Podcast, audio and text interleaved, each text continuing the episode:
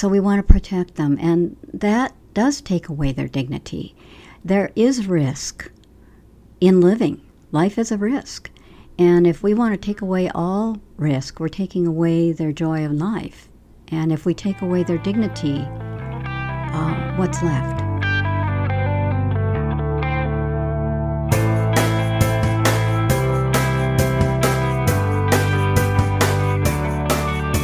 Welcome to Zestful Aging, where I talk with fascinating, talented, and inspiring guests who reflect on the adventures and challenges of aging and who are living their lives with vibrance and purpose.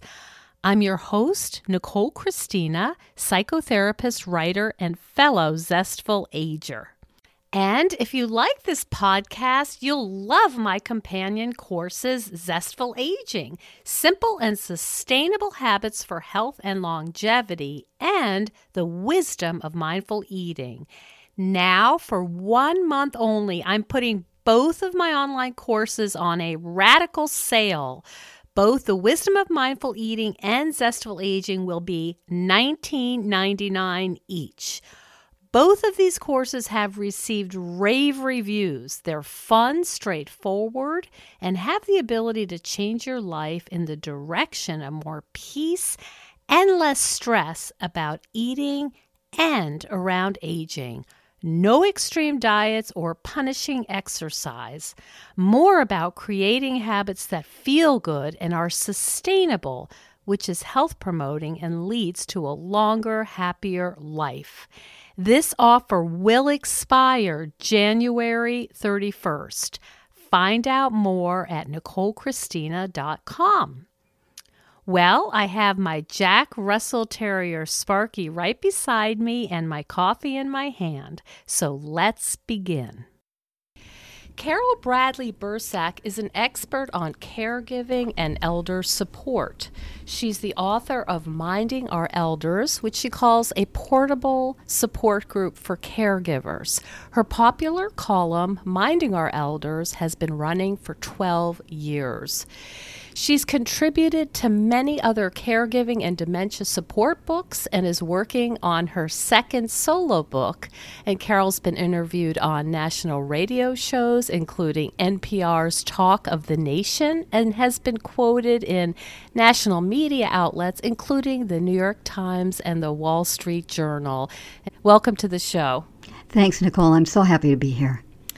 You've been doing this a really long time. Um, and I'm wondering what got you started down the road in uh, learning about being a caregiver to elders? That's a pretty easy one. Um, it first started when my neighbor, who I didn't know real well, but he was 100% deaf and in his um, 80s, at the time, early 80s, and uh, his wife died and my kids were still young, but it was one of these things where you just, how can you not help? You know, you, you I asked him if he needed groceries, that kind of thing. That evolved into five years of basically being uh, Joe's caregiver because uh, I would write, he would talk. We, we just learned how to communicate, and I cared for him until he died. And uh, my kids were part of it, so it's, it's really part of our history. And then shortly after that, my aunt and uncle moved to um, our area from out in Arlington, Virginia, because he had no children and they were older than my parents. So then I had parents, in laws, and aunt and uncles, six. And mm. gradually, people had health issues, there were deaths. I'll, I'll cut this a little bit short, but my dad had brain surgery. Um, he'd had a World War II brain injury, and uh, he'd done very well after he learned to walk and talk again and lived a good life. Uh, but this there was fluid building up behind the scar tissue in his brain in his 70s, and um, they were going to relieve that by putting in a shunt, which is quite quite successful and, and done frequently. Only something went wrong, and he came out of it with major dementia just overnight. We had no warning. We had nothing. Mm-hmm. And um, at that point, there was almost no information for caregivers on dementia. Little was known along, about Alzheimer's. This was not Alzheimer's, but it's a type of dementia Alzheimer's is. And I had to learn on my own. And uh, what I did instinctively was jump into Dad's world because he was in a whole different world. And I had doctors who, at that time, were telling me, no, no, you have to bring him back to our reality. That was called reorientation. Um, I listened to them, and as soon as they left, I did it my way. And uh, eventually that became, not because of me, but because of, of uh, learning um, on the part of therapists and people who worked with people with dementia, what they call validation. And now that is totally the way people work with someone with dementia or Alzheimer's is we need to go into their world. But all these 10 years with dad and then the other elders, one by one, kind of like dominoes, needing help. Um, and I couldn't find anything online. There really wasn't much support. There wasn't support for family caregivers. Doctors didn't like us much. and um, so my book was a catharsis, and that began um, because I needed it, and I felt others did too. And then eventually my newspaper column, because I worked at a, as a librarian at a newspaper, and it just grew. Mm, you know, I read the chapter that um, people can download on your website minding our elders about your dad and I was so touched by how tuned in you were um, with his needs. And some of them were nonsensical Mm-hmm. right? There was something about an elephant and something mm-hmm. about and and you being right there with him. Yes of course we're gonna and you were taking notes. Got to figure out how to get him this or, or or get him a piece of paper or certificate or a letter. How do i get him what he thinks he needs?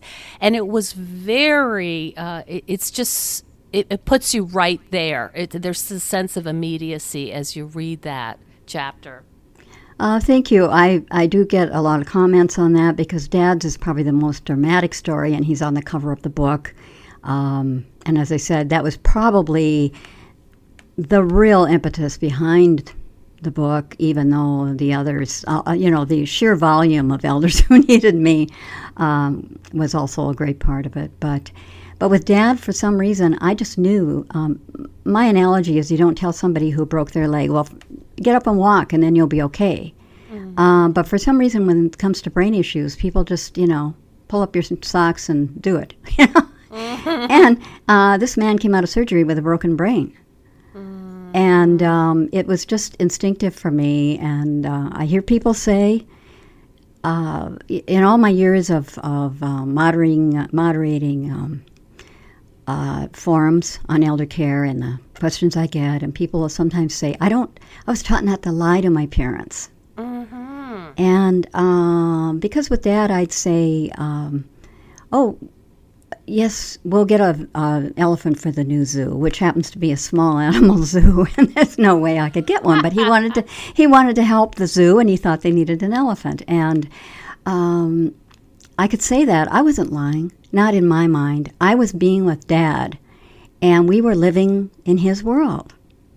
Mm-hmm. And uh, some people can, you know, you can go black and white. You can say, yeah, but you're still lying. Well, now, you know, go to real experts, the, the doctors, the psychiatrists, and ask them what they think uh, because they will agree with what I did. And that is that the you're punishing somebody with dementia if you keep trying to make them do what they cannot do. Mm-hmm. We're supposed to have the brain that works. And their brain still works too, only it's it's on a whole different level. Mm-hmm. And it's almost cruel to ask them to do that.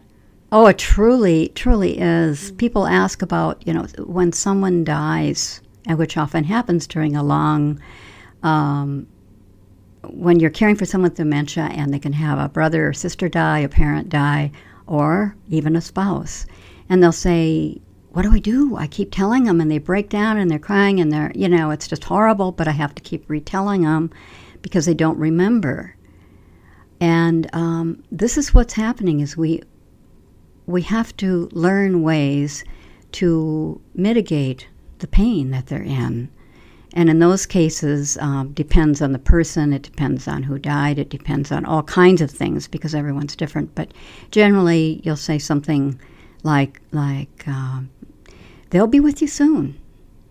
They had to go do something. We'll be together soon, or whatever that makes them feel better. But you just don't say, Dad, I told you he died yesterday, you know, or he died last Mm. week. You know, I told you before he died. All you're doing is like twisting a knife. And people mean well. I'm not being critical, but you do have to get educated in that.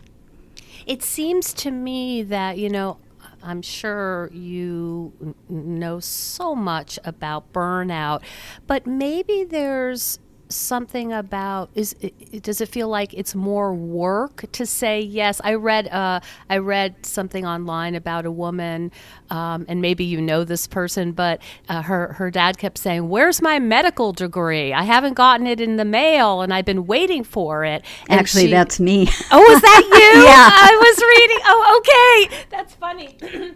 and I love that story about. Um, I think that's actually how I found you. As I read that story, and I thought I want to. I, I want to talk to this woman. But I love that story about where's my medical degree? Where's my? And then you actually made one for him on the computer, and I, it's more work. I would imagine to try to um, satisfy some of these requests, which are sometimes a little out there, than when people are burnt out and tired and might just say, Dad, you're not a doctor. End of story. I'm tired. Well, you're right in a way, except that I'll tell you it gets very, very draining to keep going over the same territory again and watching their pain. And when you can do something, uh, my dad started working, going to medical school before the war, World War II. I And, see. So it made um, sense. Yeah, the war interrupted it. Then he had the brain injury, whatever, and eventually he went back to college. I, I was 14 when I went to his graduation, and he was in public health. But he never became a doctor. But once this dementia came, obviously, way deep down somewhere, um, he'd wanted, he felt that he'd earned that degree. And um, I did try a couple times explaining what happened. Um, but it, it didn't it's not what he wanted it's not what he wanted to hear uh, he didn't have the memory issues of, of alzheimer's but it wasn't what he wanted to hear. He really felt he'd earned it. And my only thought was well then he's going to get a degree. And uh, so i made him one and uh, what's really funny is is years later a psychiatrist would pop his head in the door once a month at the nursing home um, happened to have the head nurse who became a real good friend of mine um, with him, and he was looking at Dad's wall, which was covered not only with his real certificates and things, but with his certificate from Lawrence Welk for helping direct his band. That's another story. and um, all kinds of things, including his medical degree. And he said to Sarita, I didn't know he was a doctor. And Sarita just smirked and she looked at him and then she pointed at me. And, and then he nodded and he got it. And I thought, wow, I could have a second career here if it weren't illegal. but um, anyway, That's a uh, great. That's a. I love that story.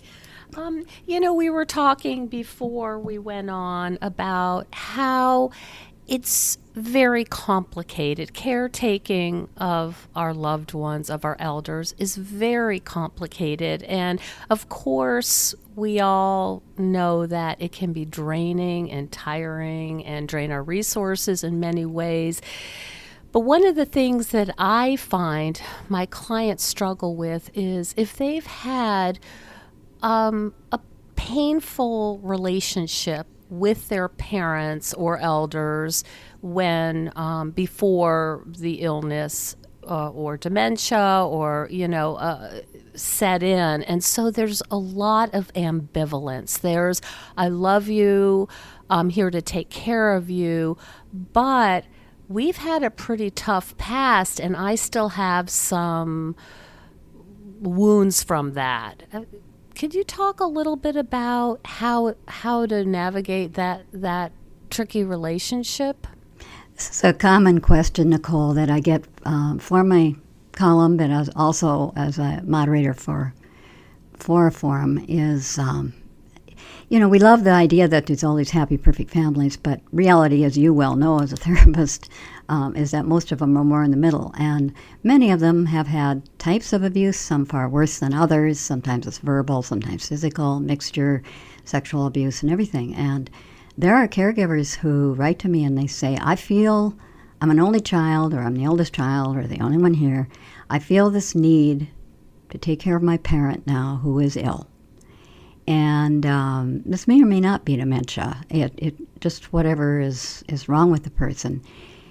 But the verbal abuse hasn't gone away, and I don't know how much I can take. Um, or even if it's gone away, there are all these emotional scars, and uh, I just don't know how much I can do. And what I do, because caregiver guilt is huge, even when you do everything you possibly think you can do right, you're going to blame yourself for everything. It just goes with the territory. And so these unfortunate people have that extra load. And I always tell them do what you can, but you have to respect yourself too. And respect your past and respect your pain. And um, as I, we, when we were talking earlier, I said I'm not a therapist. I'm not trying to be a therapist, but I, I have common sense and I've known a lot of caregivers. And what I do with them is, even in a healthy relationship, burnout is huge. I mean, mm-hmm. you just mm-hmm. get so, so tired. Mm-hmm. And uh, when the relationship isn't healthy, uh, then you you really need to pull back more and depend on other people, hired care, whatever. And if it's a really difficult situation, very bad, especially if the person is afraid that this relationship is going to bring out an abusiveness in the relationship from their side mm-hmm. because their parent is now weakened um, and uh, they're in the strength you know they're in the seat of strength uh, and they're, they're they don't want this and they're terrified and i generally tell them then even you know there is nothing wrong with getting hired help in home um, certainly nothing wrong with, with assisted uh, living or nursing home care if you need to. You can still be a caregiver. You can be the advocate, but you might need someone else to do the hands on care. Mm-hmm. And this other person is likely to not be abused as much, or else they have the distance of not being a family member, so they don't have that history. Mm-hmm. Yeah, I think that's such good advice. And, you know, can you take us through for our listeners just to really have almost a little checklist? How do we know when we're getting burnt out? Because I think that there's a day to dayness about it. You know, you might have to feed your elder, you might have to help them. Uh, with the toilet, you might have to do all these things. And I think people kind of get in a routine and almost kind of get uh, sort of maybe detached or numb. Um, it's just their daily, you know, reality. How do we know when we're getting to the point of burnout? It's um, that's a really good question, and generally, for most of us, it's a sneak up thing. Um, I, one my heaviest caregiving time, I had young children, one of who has uh, he, one of whom has many health issues, and um, I had five elders in different three different places. And my days consisted of driving around in this this square. Um, I used to call it kind of a spider web because I'd be going back and forth and back and forth, you know, getting this person in the shower, getting groceries for that person, making this other person lunch in a different place, going to the nursing home, seeing various people, going back. And you're right, it became routine you put one foot in front of the other. Mm-hmm. They need me. We always feel inside I'm the one they need because, um, well, they expect us. And many of us, and I, I really did this, we, we can really spoil them with our personal attention. And that's not a bad thing if it's short term, but when it's long term, sometimes we have to back off a little bit. But the feeling of, I don't know how long I can do this mm-hmm. or a feeling of a creeping anger when you have to, or overeating, um, mm. and other stress coping things. Uh, obviously, alcohol or drug abuse would fit into that depending on the personality, which tends to be kind of the same as overeating, whatever the drug of choice is. Uh, trying to numb yourself so that you can continue on. Uh, that's a huge sign. And um, not not uh, taking time to get yourself to your own appointments. Uh, you need a mammogram. Um, you need your your yearly exam. You need to see if you've been say you have depression anyway. You need to see your own therapist. And if you get so tired of sitting in doctors' offices like I did, with all of my elders, there's this tendency to say, I just, I don't need that that badly, and put that aside. And when you start doing that, that is another sign you're reaching burnout. So, and depression, just depression about having to lift up your feet and do it again. So heavy. Heavy. And then resentment. Uh, it's tough to be a, a good caregiver when you feel heavy resentment. You're going to feel it from day to day. Don't expect perfection of yourself because none of us are going to get there. But if you're feeling resentment a lot, uh, it is time to get help for your caregiving so that you don't get over the stage of caregiver burnout and into what they call caregiver uh, compassion fatigue, which you would know about, Nicole, and and uh, that gets very serious. So the idea is catch yourself. Maybe ask your spouse or ask see a therapist. Um, ask someone what they think when you tell them how you feel. Someone you can trust, not somebody who's being judgmental about how you're being a caregiver and uh, they can probably help you find your way. But mainly, it is if you are neglecting self care totally, mm-hmm. and you're feeling resentment, and you just can hardly go through the motions anymore, you are dangerously close to burnout. Mm-hmm. Mm-hmm. I think it's so tricky because we like to see ourselves, especially people who are caretakers um, and who may be natural caretakers, we like to consider ourselves to be empathic and compassionate and loving. And I know this happens in the medical field. When we get numb and burnt out, we lose our ability to care anymore. And that can be really frightening for people. Like, who have I become? That's excellent. And it's, uh, I was just thinking as you were talking, perhaps uh, some of us would be better off if we didn't have so much empathy, didn't want to do it as badly, um, and yet we are the people who step forward. But uh, many of us have trouble stepping back and getting help. And uh, the people who maybe aren't as naturally a caregiving personality uh, probably wouldn't burn out as quickly because they'd be more willing to, oh, say, not say, Mom wants it this way and I will do it this way, so this is what has to be done for the minor things. They would think, okay, we, I'll do my very best, but I'm going to get help uh, at a little earlier stage. So it's it's um, it's difficult, and I think the more uh, empathy that you have, it can it can lead overboard, like you say in the medical profession. If you take on every person, or you as a therapist took on every person's problems to the mm-hmm. degree that it affected you, you couldn't carry on with your job. And to a large extent, it's the same way with a caregiver. So you have to learn to detach, even though it's hard. You have to get to a point where you say, "No, my mother is being cared for by some really good people mm-hmm. in a nursing home." They aren't going to do things exactly as I do them. She's not going to be 100% um, pleased, but maybe I need a day off. And I'll say this the head nurse finally told me one day when my mother was getting very difficult, and she did not have Alzheimer's.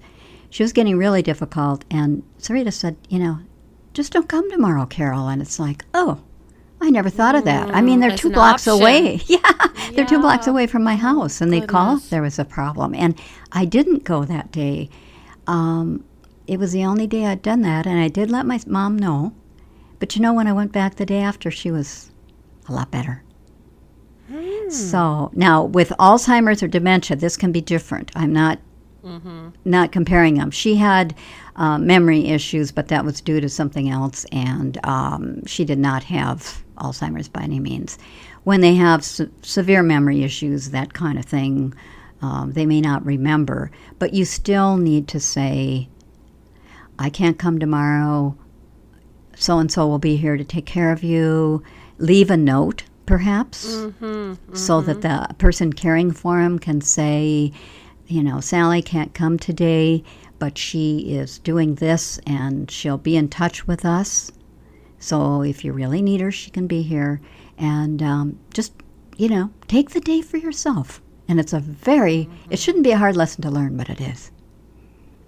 You know, I'm thinking about how many levels of complexity there are here. So, we're talking about the relationship kind of navigating this caretaking relationship to do it in a way that is satisfying for you, but also doesn't burn you out. But I'm also thinking of the other challenges. Um, uh, being a caretaker, and I'm thinking about now we have to start thinking about the financial aspects of okay, mom needs to be in a nursing home. What does that mean? You know, I've heard my clients talk about Medicaid refusal. Um, or Medicare refusal, and you know, just this whole thing about uh, you know, can I afford to retire now? Mom needs more care. Um, and so there's that. But also, you know, I think about the sort of the medical field and how um, splintered it is. So you're going here for ortho, here for diabetes, here all over. It seems like there's a lot of pieces of this puzzle that do not run smoothly. Does that make sense? No, Unfortunately, it entirely makes sense. Uh, it depends a great deal on where you live. Um, that's unfortunate, but some states have much more um, in place to help caregivers. When I first began with all of mine, um, there was practically nothing. I mean, it was just under the radar that families were expected to do this. I was out of the workforce for a while, the the uh, easy workforce, which means a paying job, and caring for all of these people. And um, this is a point I'd like to make: is I lost a lot of future earnings through Social Security and that kind of thing. Um, mm-hmm. These are things caregivers don't think of. We often end up with not a lot for our own retirements because we end up using our own money to help with caregiving we sometimes work fewer hours or even have to take a leave of absence um, or quit a job just because somebody's, you know, people in our family need care. And um, this is a huge issue. But back to the some of these other issues is that where you live makes a difference. I want to make a point. You mentioned Medicare and Medicaid. Medicare does not cover long term care. Um, people get confused about that uh, Medicare or long term care generally, and I'm not an expert on long term care, but I, I know what it did to our family, is that you pay until the money runs out, basically. You spend down, and then uh, you can go through Medicaid, which is a process. And um, as a caregiver, you want to make sure you take really good notes and you you keep receipts and pay attention to where the money goes because if you go on Medicaid, there's a five year look back. And that look back time is they'll see how where the money went before you go on Medicaid. So you can't say, I'm going to spend them down by. Um, Grandma always wanted each of my kids to have $10,000, so this is a good time to do it. It's too late. Mm-hmm. And uh, but there are people who have a lot of assets and they they see um, elder care attorneys, and there are more and more of these people now, and I think that there are other ways of doing things. But with my family, it was private pay for seven and a half years. Everything was gone. And um, the last three months, I believe, of my mother's life, she finally was on Medicaid. So that's all that was, all that was paid for um, that way. And but our state did a good job. And some states make it harder, and I do think it's getting worse now. Mm-hmm. There are more cuts. Um, and uh, also, some states are just plain, they, they just don't do a very good job. And uh, some places um, you're looking at neglect and abuse because of poor caregiver ratio and that kind of thing uh, in homes. And so, where you live, unfortunately, makes a huge difference in the kind of support you get. Mm-hmm. So while you're dealing with this relationship and all the emotional resources that it takes, and you may also be launching your kids, right? So right. you're doing the the whole sandwich generation of okay, my kids are still in school, maybe they're in high school, maybe I'm needing to help with that transition if they're going to college, what does that look like? Taking care of the elders, the resources, and then trying to navigate the medical system which is a complicated right. mess. As yeah. we know in this country, it's just it's it, it's a disaster. Yes, it is, and that was part of your last question as well. Was that it's uh, the going to all of these doctor appointments and uh, all of the things that they need, and deciding things like uh, I could tell my mom was probably developing colon cancer, and uh, she at that point her brain was working fine, and I said, "What do you want to do?" And the doctor suggests a colonoscopy, and she said, "I know I can't take the surgery for a cure, so what's the point?" And mm-hmm. I'll say, "I'll mm-hmm. do whatever you want, mom." But you know, for her, she did the right thing. Um, so we were going for doctors for that, and she had a hip replacement, and she had a number of things, and of course my dad's brain surgery, my uncle's strokes, all of these things. Um, my dad had skin cancer that we weren't worried about cosmetic issues, but there were things that we didn't want causing pain. And uh, man, I mean, I used all of my vacation time taking people to doctors, different doctors in different places, even though they were in a nursing home. Mm-hmm. And uh, it was it was a mess. I mean, I made it work, mm-hmm. but it is difficult, and we are, you know, like you say, it's it's scattered all over, and it would be ideal if they had these doctors come. Um, to make house calls would be wonderful. But even mm-hmm. say they're in a nursing home or assisted living, if they could do some of these things there, I mean, what a gift that would be. But I don't see that happening for a while. Mm-hmm. I was just uh, uh, teaching a, a, class on aging, and one of the students uh, works in a nursing home and talked about something I had never heard of, although I'm sure you know a lot about it. She talked about this thing she called dignity risk, where this idea is we know that some of these um, people are living in the community and they're in a vulnerable state, but it's so important for them to live still independently that it's worth that risk. Um, can you speak to that? The whole absolutely, yeah, the whole the, this whole idea of like how do you figure out when it's time to say you can no longer live independently, even though I know it's going to be very difficult. A lot of that depends on, on if there's cognitive impairment of dementia of some kind. My personal feeling is that if the person's brain is working well, there's no reason why they can't make their own decision.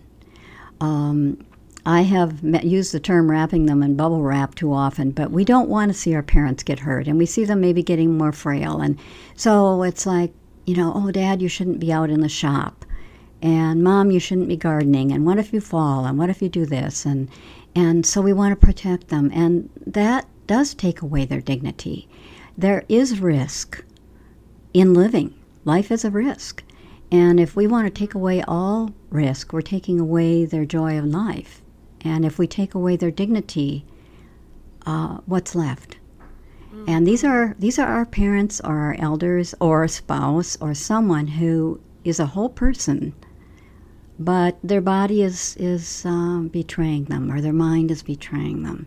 So to me, as long as the person can think reasonably well, and this might mean you need some uh, like a personal alarm. They'll maybe make a compromise with you on now with technology. There's so many sensors. There are many things that can be done around the house where they can have a, everyone can have some sense of safety. You know, you could maybe uh, even from your smartphone, keep track if you send something up with the proper sensors. There's tons of stuff available. However, they are left with the dignity of living on their own because that is their choice. Mm-hmm. Now, some older people or people with illnesses feel safer in a, a good assisted living or somewhere where they're in a community, and that's perfectly fine. It depends on the person. But dignity is to me more important in many instances than perfect health or anything else. Mm-hmm. And I do feel that elders should be, you know, they're people, they're human beings. They need to be able to make their own decisions. Now, in, when you start getting into the really advanced stages of dementia, you may need to have someone come in the home, someone live with them, or eventually sometimes you just have no choice um, but to to move them to a memory unit simply because it's so incredibly risky, uh, burning the house down, things of that nature, that um, even for other people, just like taking away the car keys, which is the worst, or one of the worst things to do when it comes to dignity. Um, but you can't have somebody driving who can run over the neighborhood kids without even knowing it. So some things, sometimes you do have to step in and be the bad guy, and, and it's really, really tough. But when you can, even if it's a little bit of a risk for your elder, go mm. for it. They need that. You know, I'm thinking of a client whose mom does not want to take insulin um, oh. anymore, and um, she's very clear. She's, you know, she doesn't like the needles and all this, but it's so difficult, I think, to decide can she truly comprehend what the consequences will be if she does not take insulin? And that's where it gets so difficult, I think. You don't really know if, you know, depending on, of course, the cognitive level of impairment, but if generally things are pretty good, how do you honor their, you know, personhood and say, okay, you know, if you don't want to do the insulin anymore, you don't have to, knowing that that's going to be a medical crisis? I think diabetes is one of the most difficult things to work with because, uh, again, you've got the insulin, but then if they have their insulin and don't eat, you've got a problem. Well, often they don't want to eat. I've seen a little bit of this, so I didn't have to deal with it. So I really, really feel sorry for people in that situation. But overall, my feeling is that sometimes people just plain get tired. Mm-hmm. Uh, that's their right too. And I mean, I think they need all the cooperation, they need all the support, they need all the choices, um, options.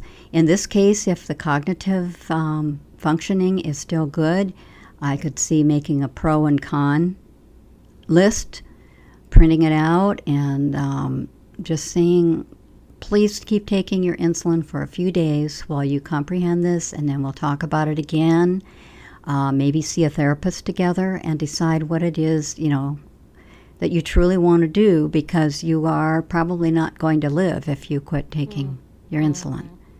But in the end, there is a certain amount of choice, and I have to say that they're going to do what they're going to do too. If if you are not with that person 24 hours a day and you say, "Did you take your insulin?" and they're tired of being nagged, they're likely to say, "Yeah, sure." Mm-hmm.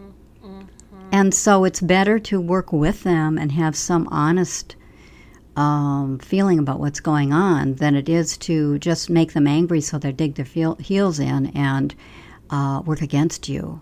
Mm. It's just difficult.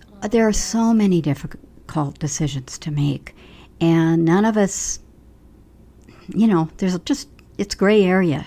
None of it's black and white. Mm-hmm. Um, the insulin thing, again, I would definitely talk with a doctor, see if there are options other than the insulin or some way without the needles that could at least help in some issues. But um, it's just there's just so much gray area that it, it's, um, it's that's why it's, uh, that's you know it. caregivers yeah. can use use a therapist themselves. Believe me. Oh, I'm I am I can see that with my own clients, and you know who are we to say uh, that our elders should be prolonging their life. If, exactly. If, you know, who are we to say? Is it for us or is it for them? I have a little story there that I'll have when the nursing home where I was every day for 15 years for different people. I naturally got to know the staff very well, and sometimes I could t- read their their visual signs, even though they didn't cross the line in in um, telling me about other people. But uh, one day I walked by. I was going to know my dad's room, and the man across the street, I could hear this rasping and this horrible labored breathing and everything. And um, I talked to the nurse and I said, "What, you know, what's happening?" And she said, "He was dying last night, and he was in the 90s."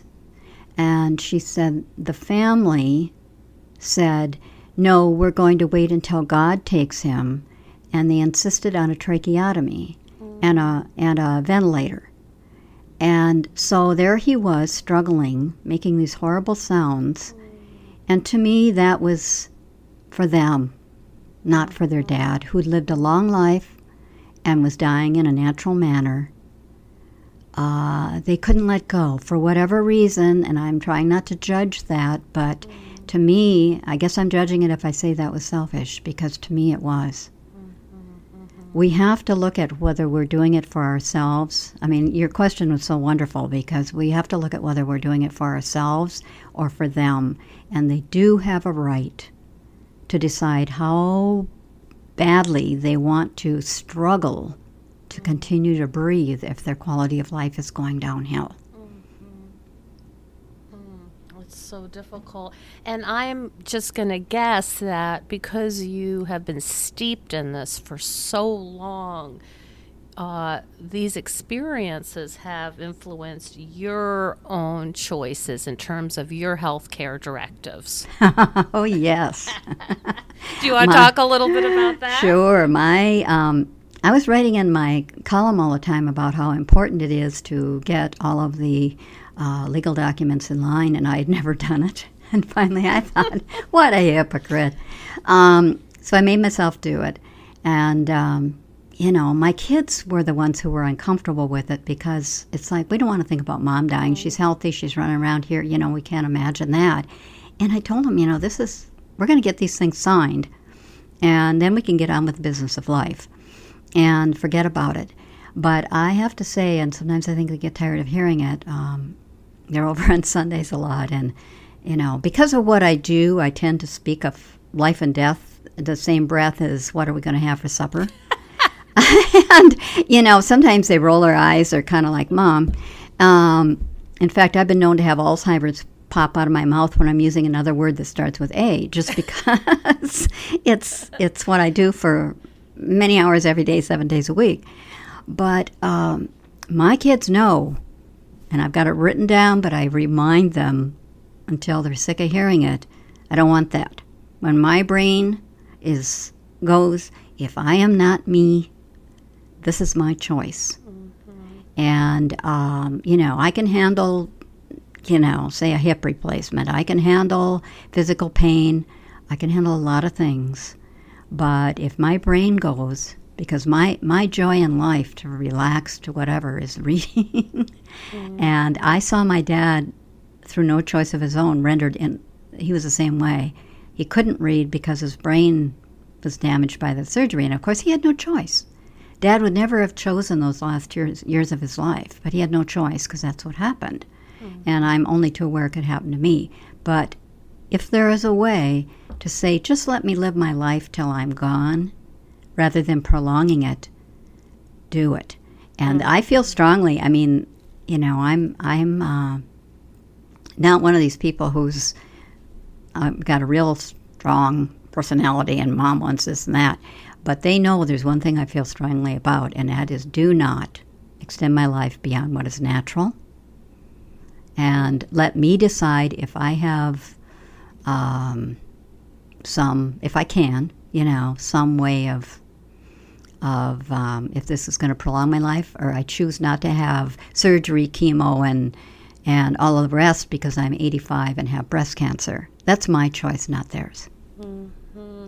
You know, I've uh, just been thinking so much about this lately because I've been interviewing different people who work in, in different aspects of this. In fact, um, I just interviewed Alua Arthur, who's a death doula, and she ah. talks. Ah. You know, that's her job. She goes in and she she sort of helps the person and the family um, plan their death. And it sounds dark, but my experience getting the Five Wishes document was that it was strangely liberating. And it's hmm. hard to describe because it's so strange and weird.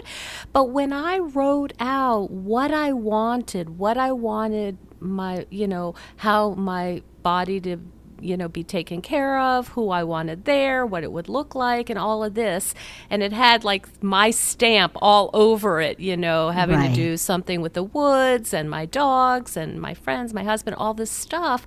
There was a way that it was like a relief, and now I could really focus on, and I'm alive, and I'm going to make the very most of it. Did you have that experience? Oh, absolutely. Um, it wasn't even so much the actual signing of the papers and all of that. It's just because of I've um, attended many deaths myself, and we've had hospice care for both my parents, which was they were just so amazing. You know, I loved working with them, and they were just. Um, it was great, and I have noticed, by the way, death doulas are becoming. I mean, maybe they've been around for decades, I don't know, but I know that it's becoming kind of a new, more high profile thing, and it sounds wonderful. Because um, the process of dying, our culture has made death a taboo to talk about, and that's so sad because death is part of the life cycle and it's going to happen. And when I was holding my dad uh, when he took his last breath, I, I, I felt the spirit leave his body. I mean, it was the most amazing thing. And when my uncle died, um, it was I was sitting with him, and uh, it was so peaceful. It was beautiful. It was a beautiful experience. And so I, I've learned. Um, I don't know how afraid you know when you. I think when you get older, through the years, you become less afraid of death. Most people, maybe we're more realistic. Maybe we've witnessed more death. Um, pain, yeah, most of us don't want that. But the actual death process, we become more at peace with it. But I do think um, doing what you said and the five wishes is a wonderful way to go. Uh, filling out the forms, thinking about it. Yeah, this is part of my life, and I get these choices if, if I'm given a choice in how I die. Uh, don't have a stroke or an accident or something.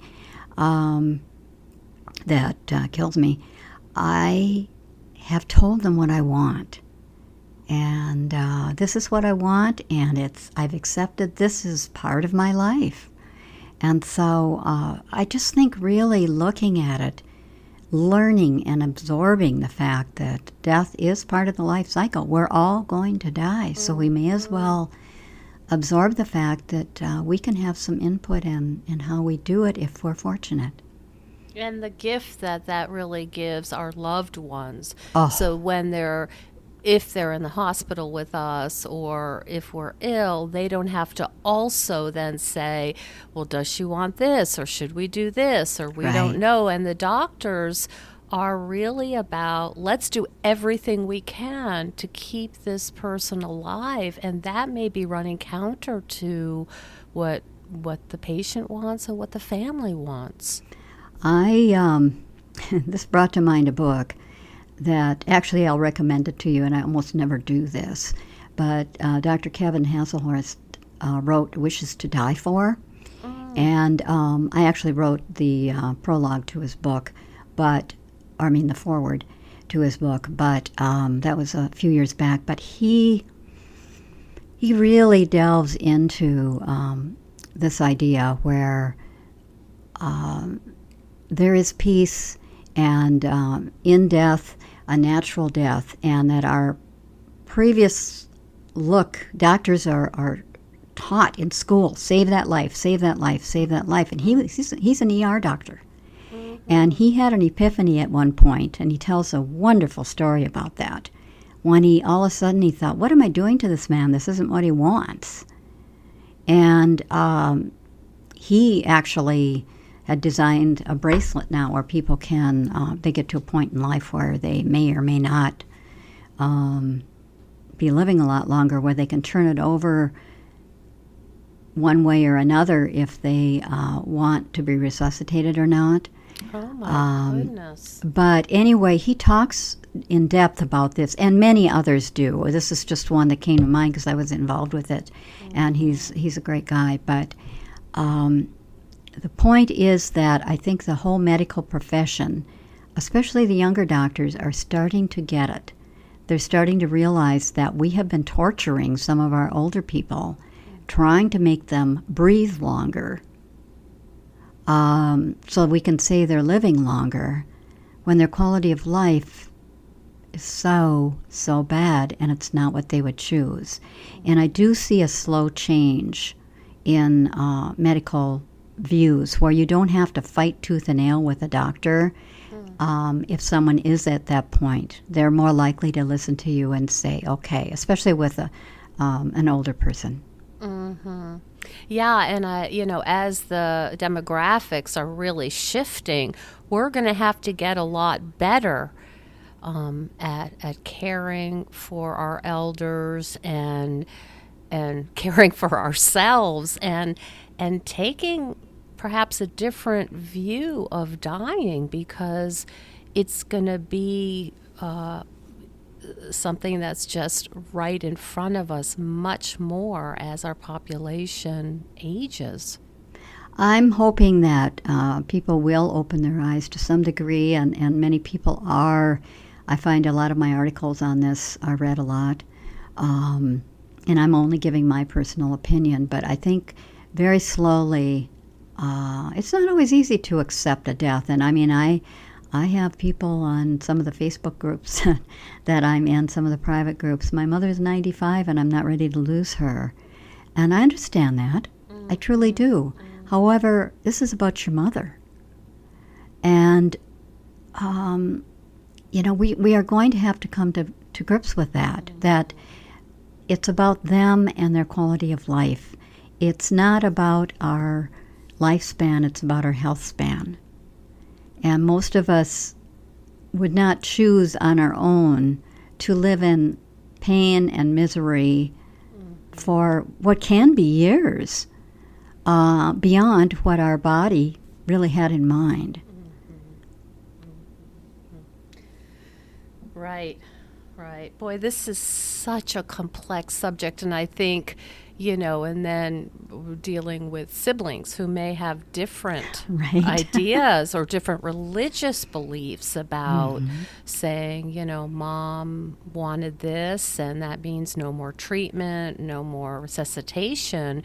But your sibling may have a very different view of this. And then how do you negotiate that?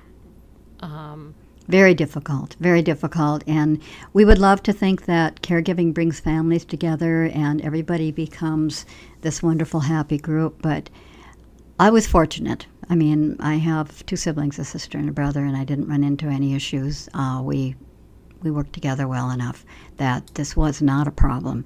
But in many families, especially if there are any sibling issues to begin with that are kind of tricky, mm-hmm. um, then you, you run into problems. And um, as you say, if you've got two people, two siblings, um, really, really at odds about what it looks like to die or should look like, and uh, what we accept as the time to die, it can be very stressful for everyone.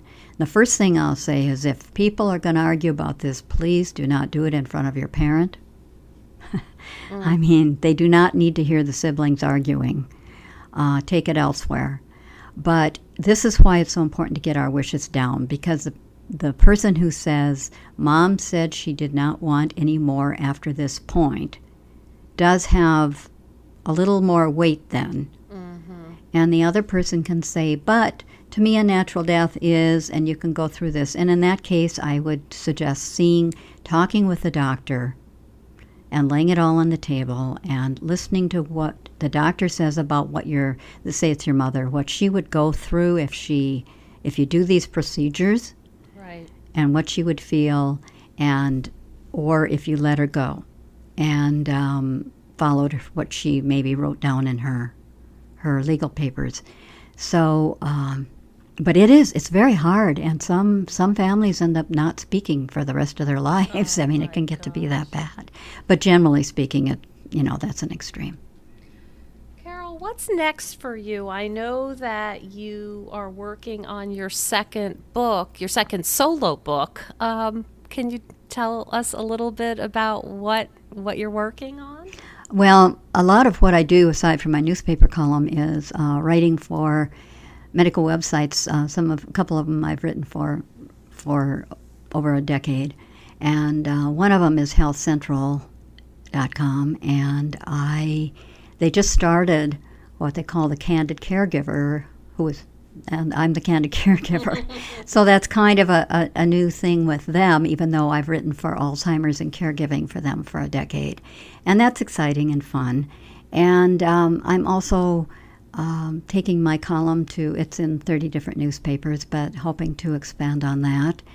And uh, I just, I, I write. I mean, I work every day on that. And I have also learned how much social networking works into it, which I have to say I didn't willingly go there. Um, I'm not a very social person anyway, mm-hmm. and uh, but I've learned that I can connect and touch uh, a lot of people, and um, they tell me, they ask me um, questions through social media as much as they did anything else. So there's just a lot of things to learn, and I want to keep on learning forever.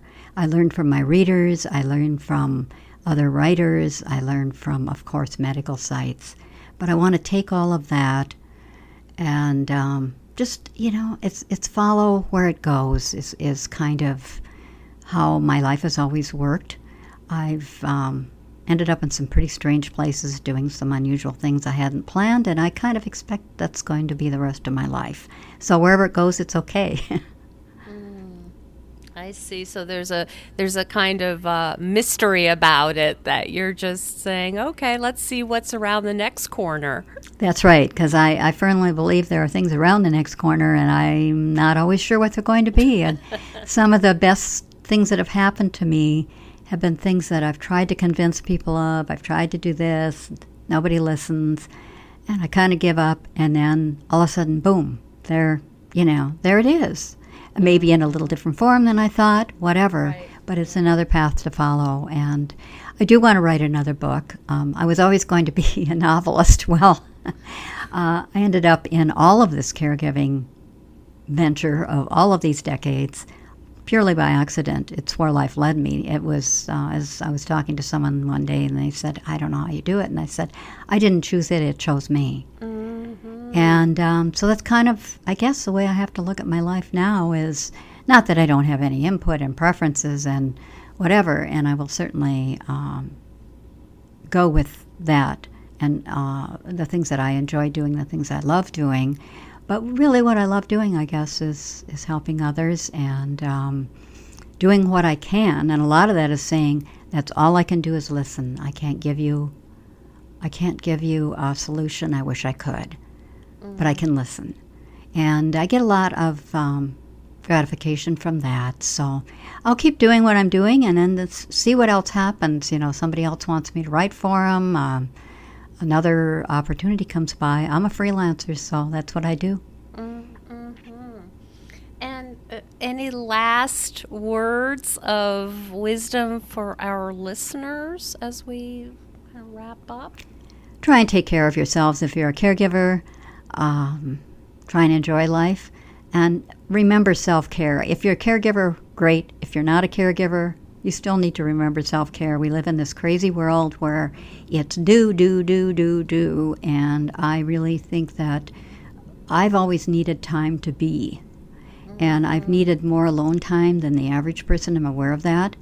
Um, have to be careful not to become agoraphobic since I work from home. right, it's a but, different kind of world. Yeah, yeah, it truly is. But I love it, and um, but I, I I feel like we need more time to be. And if that means you like to walk, you like to go jogging, you volunteer, whatever it is, but don't make yourself so busy that you have no time with yourself. Because the older you get, I believe, the more you can benefit from time of the perspective of age and why your life has unfolded the way it is and how it may continue to unfold. So we do need that time to just be. Yes, amen on that. Where can people, where's the best place to find you, Carol, for, for our listeners? Where would you send them? mindingourElders.com. Okay. Um, if you go there, there's a link to my blog, which mm-hmm. is Minding Our Elders blogs with an S.com mm-hmm. that posts something new every day. And um, I'm on Facebook under Minding Our Elders. That's really my my other name. Okay. and so, you know, you type Minding Our Elders into your search engine, you're going to find me. But mindingourelders.com will take you to my main website, which will take you to my column. It will take you to um, other things that I've written. Um, it, it just takes you everywhere. And so that's really the anchor. I have really appreciated hearing all of the ways, all of the ways caregiving can be gratifying, but also very difficult and complicated. And I really think our listeners are going to benefit from hearing your expertise because I think most people just feel lost. And, right. Um, I really and especially when they begin. Uh huh. Yep. Yeah, and so you you know you provide so many resources for them, and I've in the sense like I've been here before, and I can anticipate what's going to be tough. It's just I think it's so important for what might be one of the hardest jobs in the world. It truly is, and and this is what I hear from people, and it's this is maybe why I keep doing what I'm doing is that they tell me I know you've been there. Not the exact spot, because none of us have the exact same life, but you've been there and you get it.